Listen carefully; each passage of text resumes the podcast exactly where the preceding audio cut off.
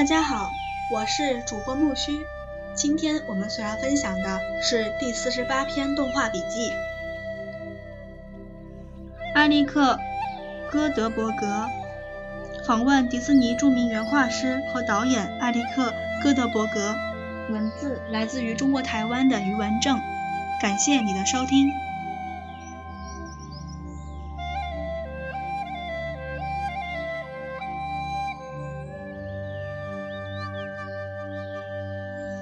艾利克出生于设计界，曾经在伦敦追随动画大师理查德·威廉斯姆从事动画广告多年，之后又返回好莱坞迪士尼公司担任角色动画指导，进而升任导演，负责《风中奇缘》1997及《幻想曲2000》等片，并创造阿拉丁1996片巨人精灵角色闻名。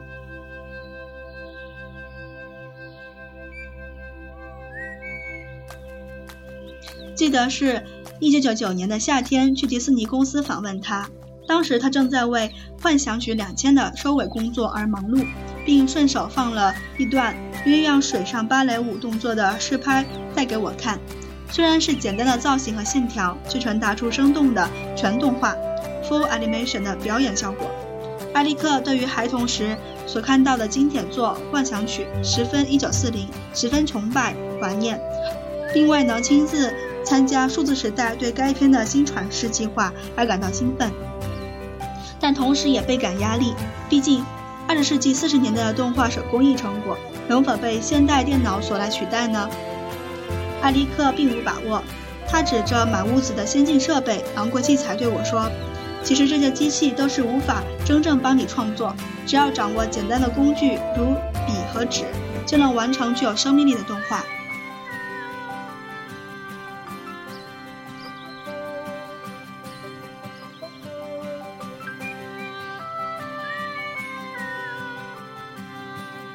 您是如何进入动画这一行的？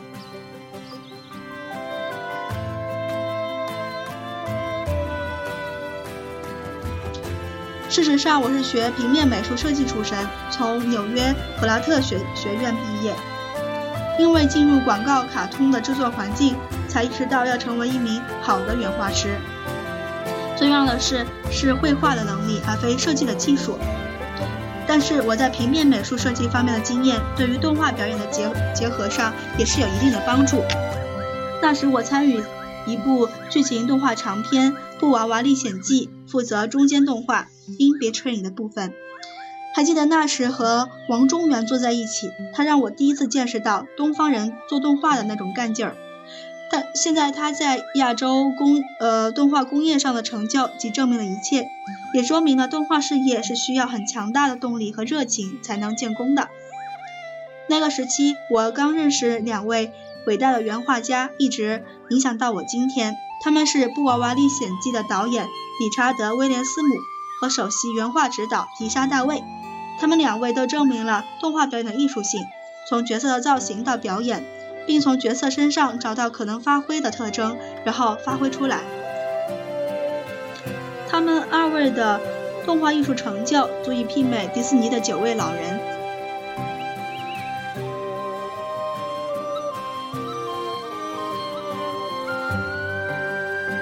因为这样的因缘际会，我随理查德·威廉斯姆到其于英国的工作室做了很多广告短片。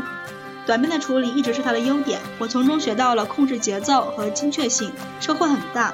而我的平面美术设计背景也派上了用场。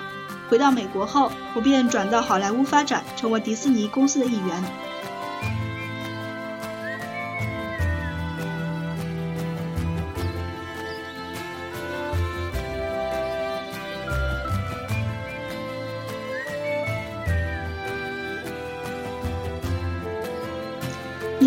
理查德·威廉斯姆合作获得哪些经验？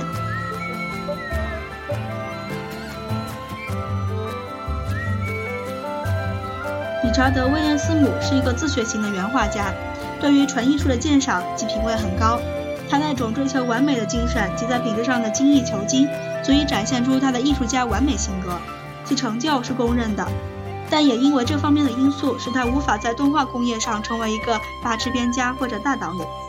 作为一部动画长片的导演而言，除了原画的表演外，还有其他的事情必须注意。《布尔瓦历险记》这部片子因为太注重细节而忽略了整体，他着手的最后一部长片《裁缝与大盗》亦犯了同样的问题。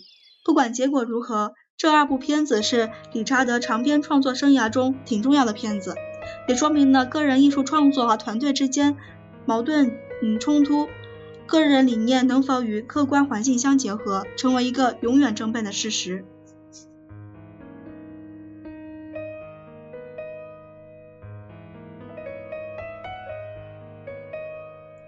理查德·威廉斯姆与好莱坞合作也有成功的例子，是他以原画指导的身份担任《谁害了谁陷害了徒子罗杰》这部片子的动画部分，还是相当出色的。理查德在这部片子中的贡献，证明了好莱坞卡通的。动画表演价值值得我们玩味的是，好莱坞卡通黄金的一页却是由好莱坞体制外的原画师来呈现。而理查德·威廉斯姆也的确掌握了好莱坞的原画精神及角色动画的精神精髓。我们从理查德的原画创作中可以看出，他把迪士尼、华纳卡通及各流派的表演综合呈现出来。以当代原画指导来说，理查德实不做第二人选。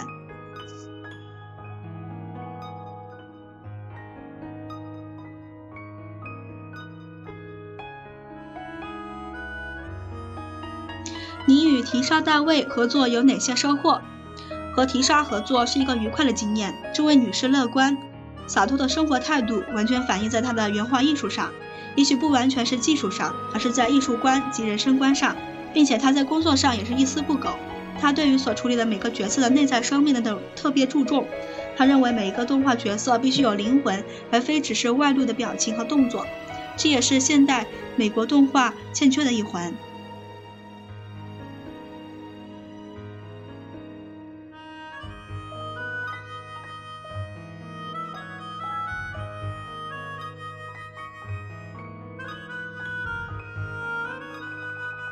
让角色动画的如何表演？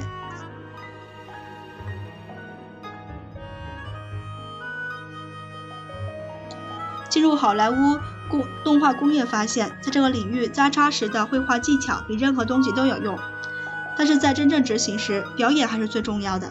不必在乎画的好不好看，而去相信，要是你画出来的角色，无论是人或物，都具有可信性，才会产生产生真实性。在这方面，恰克琼斯充分地体现了这一点。也要随时观察你周围的人物，任任何生活中遭遇到的点点滴滴，放入你的数据库中，这会是你创作时的呃重要素材。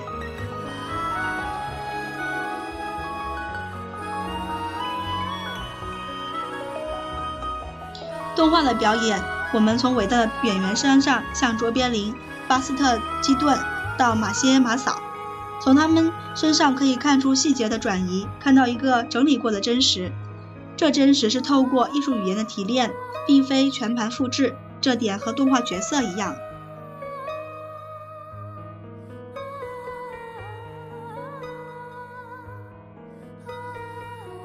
根据您的背景及您的目前参与《幻想曲》两件的制作，你如何来印平呃印证平面美术设计与动画的关联性？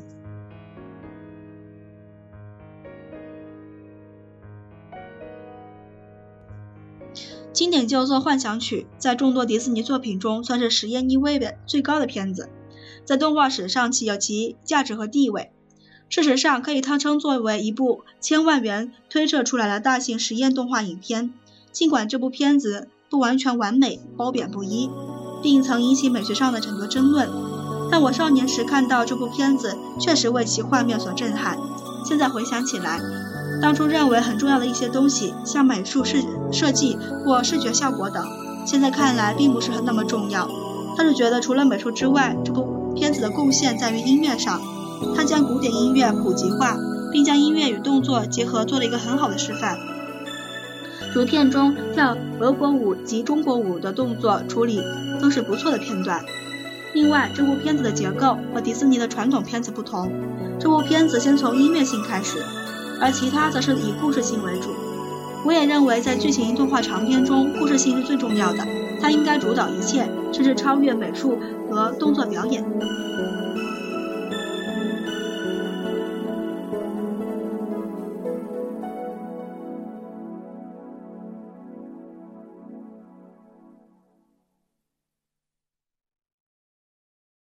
后记。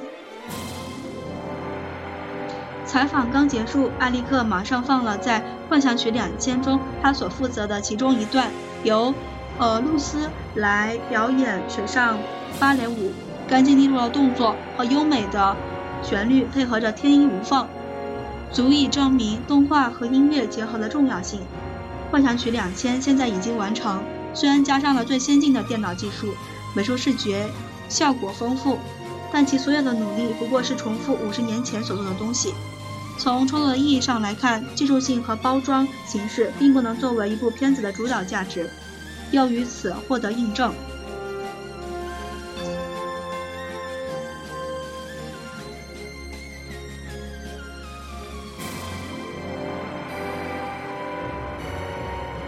第四十八篇动画笔记，艾利克·戈德伯格就分享到这了。下一期我们所要期待的是第四十九篇动画笔记，弗瑞德沃夫访问美国著名动画制片人和导演弗瑞德沃夫。文字来自于中国台湾的余维正。